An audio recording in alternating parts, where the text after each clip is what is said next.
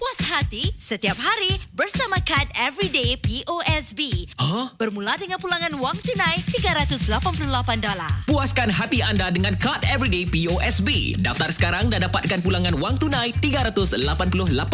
Nikmati ribat tunai sehingga 10% untuk keperluan harian dan potongan harga sehingga 50% untuk daya tarikan keluarga seperti tiket Mandai Wildlife Reserve. Juga potongan harga minyak sehingga 20.1% di SPC. Jangan lupa untuk gunakan kod promo 388 cash hari ini. Tertakluk pada syarat. Ria 897 Muat turun aplikasi Mail Listen atau dengar kami di maillisten.sg Hiburan tahap optima Dari kami untuk anda. Mediacorp Ria 897.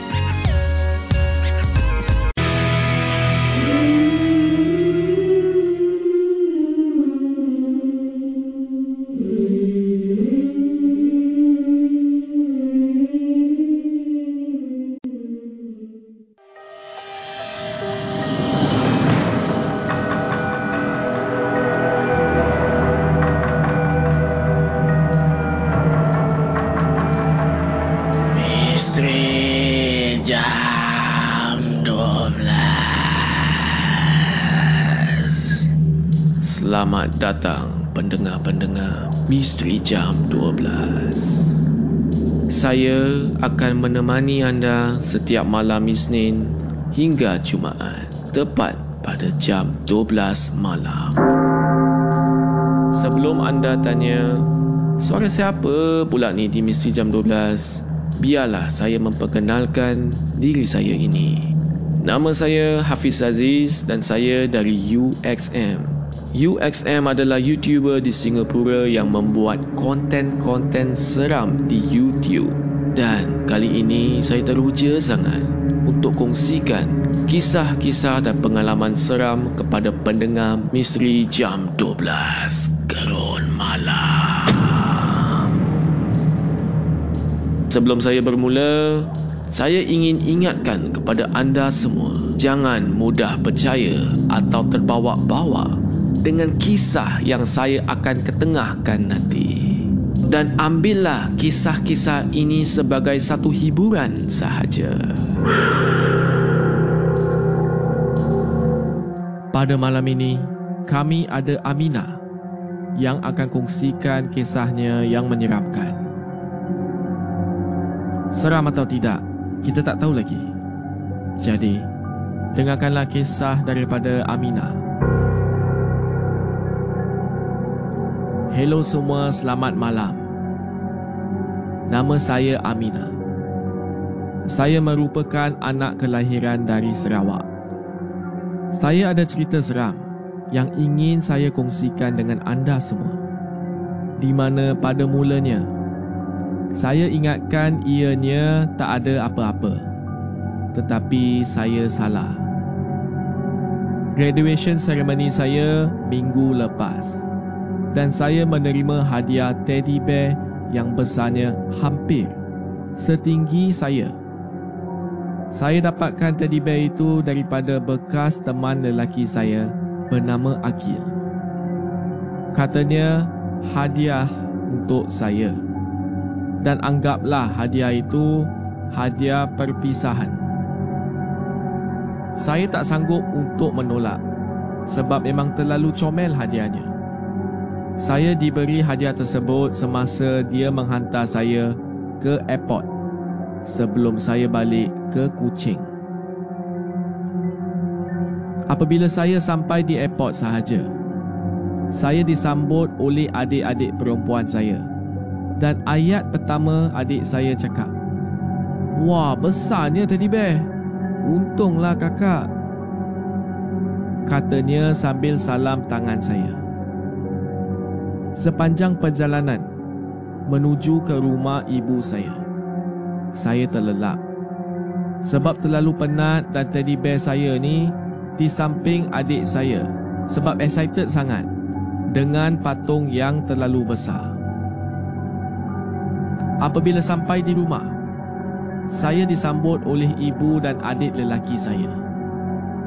Tetapi, ibu saya kata yang dia tidak selesa dengan saiz patung tersebut dan menyuruh saya untuk meletakkan patung tersebut di dalam bilik dan jangan bawa keluar. Eh, ibu tak sukalah patung alung macam ni. Auranya pun macam macam aura manusia jahat. Pada masa tu saya cuma mampu senyum sambil kacau ibu saya. Ah ayah, ayah dengar tak? Ibu nak patung macam ni juga. Kata ibu, ibu jealous dengan kakak. Saya ketawa sambil menuju ke bilik adik saya. Di rumah ibu ayah saya ni, saya tidak mempunyai bilik sendiri kerana saya telah lama tidak balik dan adik-adik perempuan saya dah tak boleh tidur sebilik dengan adik lelaki saya. Jadi saya mengalah memberikan bilik saya kepada adik lelaki saya. Kerana saya dah tak tinggal dalam bilik dah. Saya tidur di ruang tamu dengan adik-adik saya. Tapi semenjak dua menjak ini, saya rasa kurang selesa apabila saya sedang tidur di ruang tamu. Saya rasa seperti ada orang sedang mengintip atau tengokkan saya bila saya tidur. Tapi bukan itu sahaja. Ya, tapi bukan itu sahaja ya. Para pendengar semua. Apa yang akan terjadi kepada Amina nanti? Kalau anda semua nak tahu, nantikan kisah Amina di Misteri Jam 12 Gerun Malam.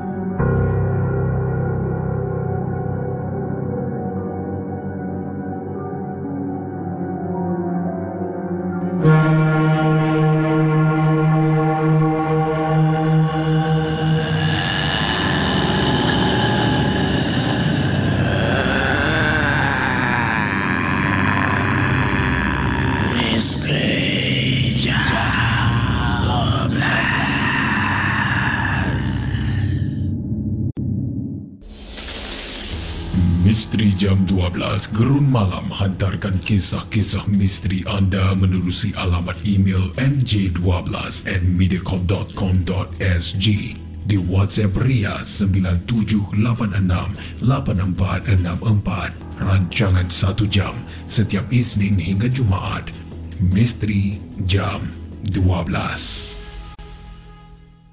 Hashtag bahagia bermula di sini. Mediacorp Ria 897. Mediacorp Ria 897. Hits demi hits. Ria 897 Berlega di dunia digital. Ria 897 bermanifestasi dunia digital. Dari kota Singa ke seluruh Asia Dari Asia Tenggara ke Eropah Dari Timur Tengah ke benua Amerika Dari bandar utama dunia ke sempadan negara, pekan dan kota, kami bersama anda. Anda, kami, aku, kamu dan kita semua. Disatukan dengan hanya satu sentuhan bahagia Ria Dan di gelombang maya kita akan bersama. Tidak kira di mana anda berada, kami senantiasa bersama.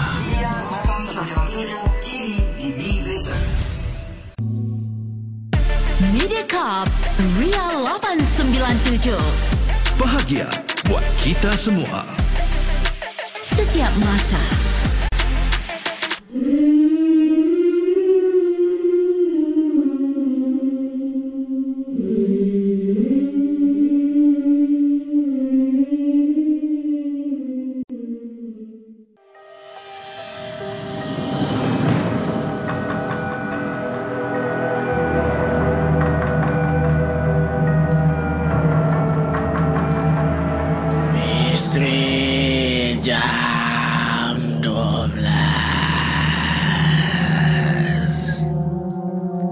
Selamat kembali ke Misteri Jam 12 Gerun Malam Tadi kami ada Amina yang telah kongsikan kisahnya Dia ni baru graduate Jadi dia putus dengan boyfriend dia Yang Dia putus dengan boy Jadi dia putus dengan boyfriend dia Untuk balik ke kampung terletak di Sarawak.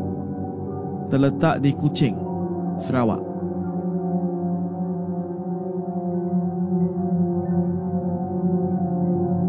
Jadi bekas boyfriend dia hadiahkannya patung teddy bear yang sangat besar. Bila dia sampai ke rumah tu, mak dia kata aura teddy bear tu memang semacam macam manusia jahat. Jadi mak dia suruh Amina letak teddy bear tersebut ke dalam bilik. Dan kata Amina, dia memang tak ada bilik kat rumah tu, jadi dia tidur luar. Tidur di ruang tamu lah ya. Dan semenjak dua menjak ini apabila dia tidur di luar ruang tamu itu, dia rasa macam tak sedap. Macam ada orang sedang tengokkan dia tidur. Tapi, tapi bukan itu sahaja. Jadi ada benda yang lain lah eh. Baiklah saya akan sambung kisah Aminah. Pada suatu malam, jam tepat 6 pagi, saya, adik-adik perempuan saya dan ibu saya keluar ke pasar untuk membeli barang dapur. Dan adik lelaki saya masih lagi tidur pada masa itu. Ayah saya pula seperti biasa. Dari dulu sehinggalah sekarang. Time-time subuh ni sudah keluar pergi ke laut. Tinggal adik lelaki saya sahaja seorang diri di rumah. Sebab dah kejut banyak kali dah. Tapi kata dia, dia tak nak ikut. Dia nak sambung tidur. Selesai dah saya layan ibu dan adik-adik saya dengan keperluan dapur. Kami terus pulang risaukan adik bujang saya di rumah. Seorang diri. Tak tahulah dia sudah bangun ataupun belum. Dan bila kita sampai je di depan pagar rumah. Saya hentikan kereta di simpang sebelum masuk pagar rumah. Dalam hati saya pun berkata juga pada masa tu. Bukankah pagar tu tadi tutup? Kenapa ayah balik tak tutup pagar? Nanti kena rompak baru tahu. Bebel saya kepada ibu saya yang leka bermain phone. Eh, ayah tak balik lah hari ni. Ayah kau tu tiga malam tau berlayar ke laut kata ibu saya kepada saya. Jadi saya takut terjadi apa-apa. Adik-adik saya bergegas masuk ke rumah dahulu meninggalkan saya dan ibu saya di belakang. Ibu! Ibu! Along! Dek! Dek! Adik tak ada! Adik! Adik! Adik tak ada! Ibu! Along! Cepat! Cepat sini! Adik tak ada! Jerit Angah dan diiring Acik. Along! Patung Along kena koyak dan kotor tu. Tengok ni. Saya tidak sempat mematikan enjin kereta saya terus berlari masuk ke dalam rumah. Terkejutnya saya untuk melihat patung comel saya dikoyak pada bahagian muka dan tangannya dipotong. Saya pun jerit. Dek, kau ni main dengan patung aku ke apa? Dek, apa kau buat dengan patung aku? Adik bongsu saya menangis Masuk ke rumah dari pintu dapur Saya terkejut Tidak jadi nak marah Apabila saya nampak Adik lelaki saya itu sedang menangis Sejujurnya Sejak meninggalkan rumah untuk sambung belajar Saya tidak pernah lihat adik lelaki saya menangis Asal dengan kau? Kau tak? Ada orang masuk rumah ke? Tanya ibu saya kepada adik bongsu saya. Adik saya tu, dia nangis tak henti-henti. Dan selepas tu, dia memang tak katakan apa-apa. Dia tunjuk ke arah patung saya. Katanya macam ni. Patung tu marah ke adik. Patung tu tadi dia diri. Lepas tu dia tengok adik. Adik takutlah. Lepas adik takut, adik terus ambil gunting dekat meja, adik adik tikam patung tu. Kata adik saya kepada kami semua. Saya yang pada mulanya nak marah dia. Saya terus tertanya-tanya. Betul ke patung saya ni hidup? Adakah Selama ni yang saya rasa gelisah sewaktu saya tidur. Mungkin patung tu yang mengintip saya, yang tengokkan saya tidur. Ataupun mungkin Akil, bekas kekasih saya tu. Mungkin dia ada pakai barang. Memang pelik sangat. Saya pun tak nak anggap apa-apa. Saya anggap adik lelaki saya ni mungkin dia berhalusinasi. Pada waktu yang sama, saya memang tak kontak lagi dengan bekas kekasih saya tu. Rasa seram pun ada juga. Walau macam mana, bagi pendapat saya, saya akan utamakan keluarga saya dulu. Sekian, itulah kisah saya. Itulah kisah daripada Amina. Para pendengar semua, apakah pendapat anda? Kalau anda menerima teddy bear yang besar setinggi-tingginya tu macam manusia tu, berani tak awak simpan kat dalam rumah? Kalau saya memang tak ada patung-patung semua memang tak boleh masuk dalam rumah. Ha, walau macam mana cute, memang saya tak boleh bawa masuklah ke rumah. Ha, mungkin sama juga dengan ibu kepada Amina ni ya. Memang ada orang katalah tak bagus untuk simpan patung-patung ke dalam rumah.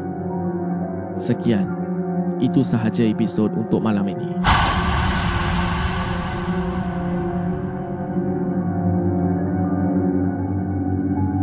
Ingin saya ingatkan lagi, jangan mudah percaya dengan kisah-kisah yang diketengahkan. Anggaplah kisah-kisah ini sebagai suatu hiburan sahaja.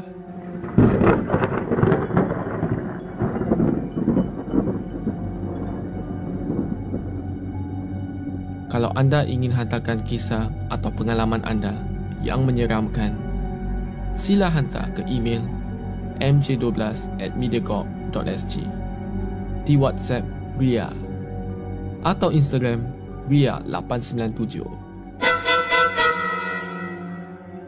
Selamat malam kepada semua pendengar. Saya Hafiz Aziz dan akan saya jumpa anda lagi di Misteri Jam 12 Gerun Malam.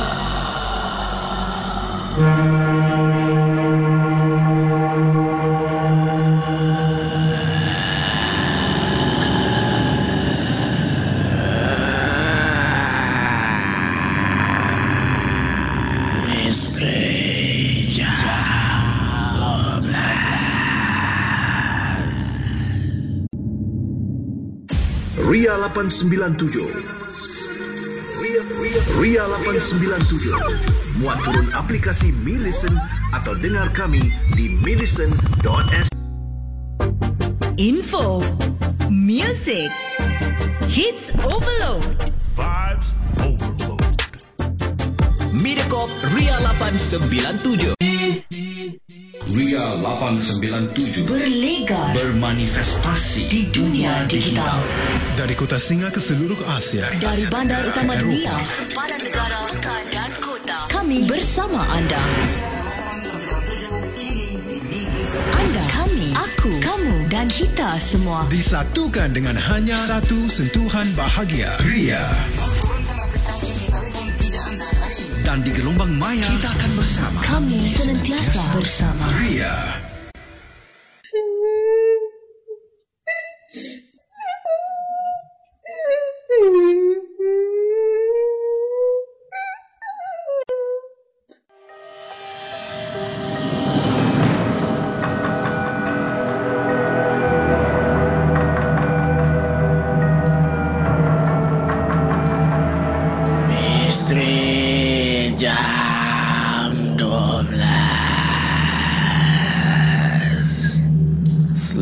Datang pendengar-pendengar Misteri Jam 12 Saya akan menemani anda setiap malam Isnin hingga Jumaat Tepat pada jam 12 malam Sebelum anda tanya Suara siapa pula ni di Misteri Jam 12? biarlah saya memperkenalkan diri saya ini. Nama saya Hafiz Aziz dan saya dari UXM. UXM adalah YouTuber di Singapura yang membuat konten-konten seram di YouTube. Dan kali ini saya teruja sangat untuk kongsikan kisah-kisah dan pengalaman seram kepada pendengar Misteri Jam 12 Gerun Malam. Sebelum saya bermula, saya ingin ingatkan kepada anda semua, jangan mudah percaya atau terbawa-bawa dengan kisah yang saya akan ketengahkan nanti. Dan ambillah kisah-kisah ini sebagai satu hiburan sahaja. Pada malam ini, kami ada Sarah yang akan kongsikan kisahnya yang menyeramkan. Seram atau tidak, kita tak tahu lagi. Jadi, dengarkanlah kisah daripada Sarah. Selamat malam kepada semua pendengar Ria. Nama saya Sarah. Nama saya memang nampak macam moden. Tapi cerita saya ni memang ramai yang tak sangka akan melibatkan kisah yang agak pendalaman di kampung saya. Kisah ini adalah kisah seram yang saya alami ketika saya masih kecil dulu. Dan saya tinggal di rumah nenek saya. Nenek saya membesarkan saya di sebuah kampung di sebuah pulau. Pulau ni sekarang memang menjadi antara pusat pelancongan. Tapi ini cerita 15 tahun yang lepas. Cerita seram saya begini. Di depan rumah nenek saya ada sebuah gua. Gua kecil lah. Tapi pada asalnya gua itu memang tak sangat nampak. Dan gua tersebut betul-betul menghadap ke ruang tamu rumah nenek saya. Kadang-kadang bila saya melihat luar tingkap rumah nenek saya, gua itu memang nampak sangat menyeramkan. Sebelum itu, saya adalah cucu pertama dari kelahiran anak pertama nenek saya, iaitu ayah saya. Disebabkan saya dari kecil memang rapat dengan nenek saya. Jadi, saya pun tinggal dengannya. Ayah dan ibu saya tinggal di bandar walaupun waktu itu saya masih kecil. Tapi pemikiran saya agak cepat untuk faham keadaan semasa itu. Mungkin kerana saya agak berdikari. Saya sayangkan dan suka dengan nenek saya ini. Tapi yang saya peliknya, nenek saya ni suka melakukan sesuatu untuk gua itu. Dari kecil saya selalu tengok nenek saya ni. Dia membuat perhiasan untuk diletakkan di depan gua kecil tersebut. Kadang-kadang nenek akan minta saya untuk ikut dia. Untuk meletakkan barang-barang di depan gua. Pada awalnya, saya anggap perkara itu normal. Sampailah satu hari masa saya berusia sembilan tahun, nenek saya ajar saya untuk buat benda yang sama dengan dia. Saya sangat takut pada masa itu. Saya sangat takut sebab setiap kali bila kita hantar perhiasan di depan gua tersebut, saya rasa macam saya ni menurun. Tapi kerana saya sayangkan nenek saya ni Saya buatlah juga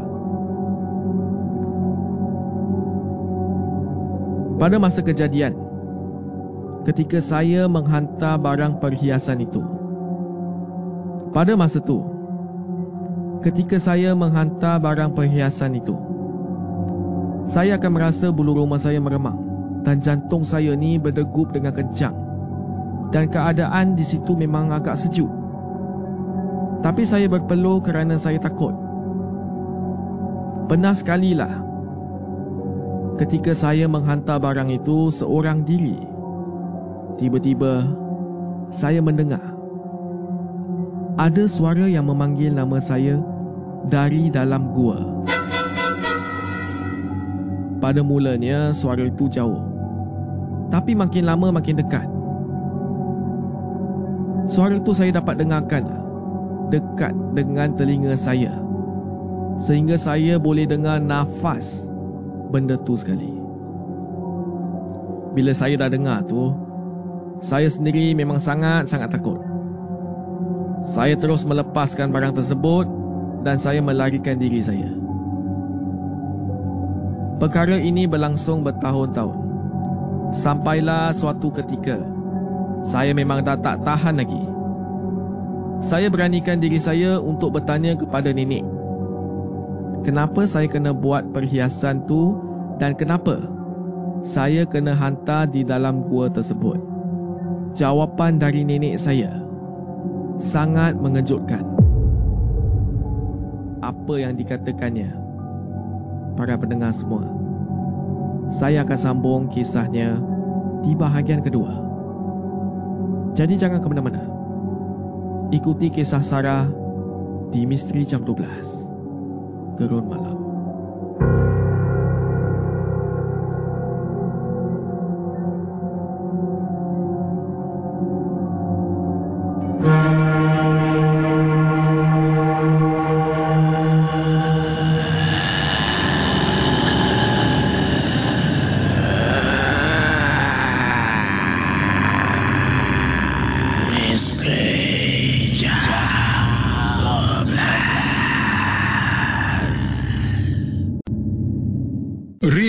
897 Berlegar di dunia digital. Ria 897 bermanifestasi dunia digital.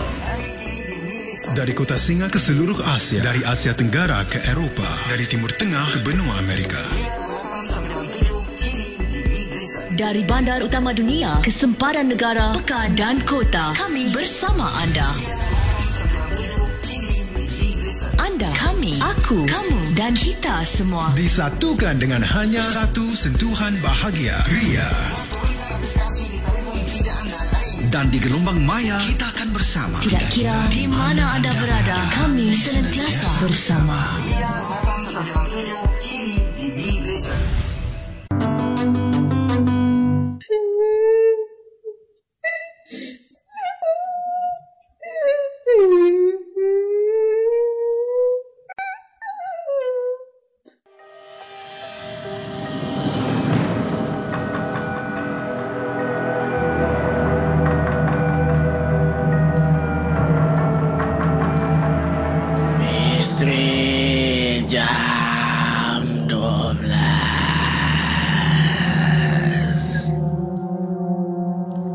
Selamat kembali ke Misteri Jam 12 Gerun Malam.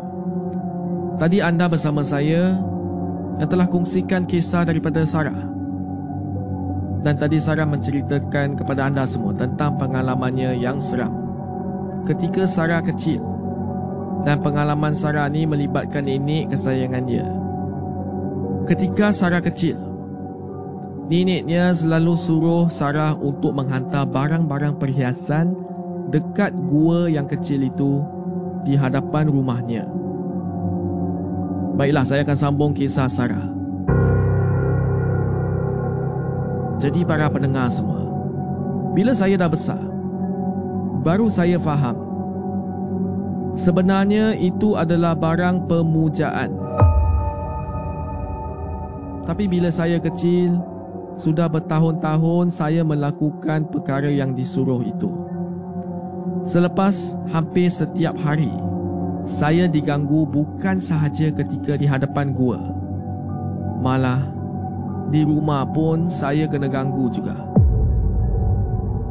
Dan bila saya ada kekuatan untuk tanya kepada nenek saya, kenapa dia melakukan perkara itu?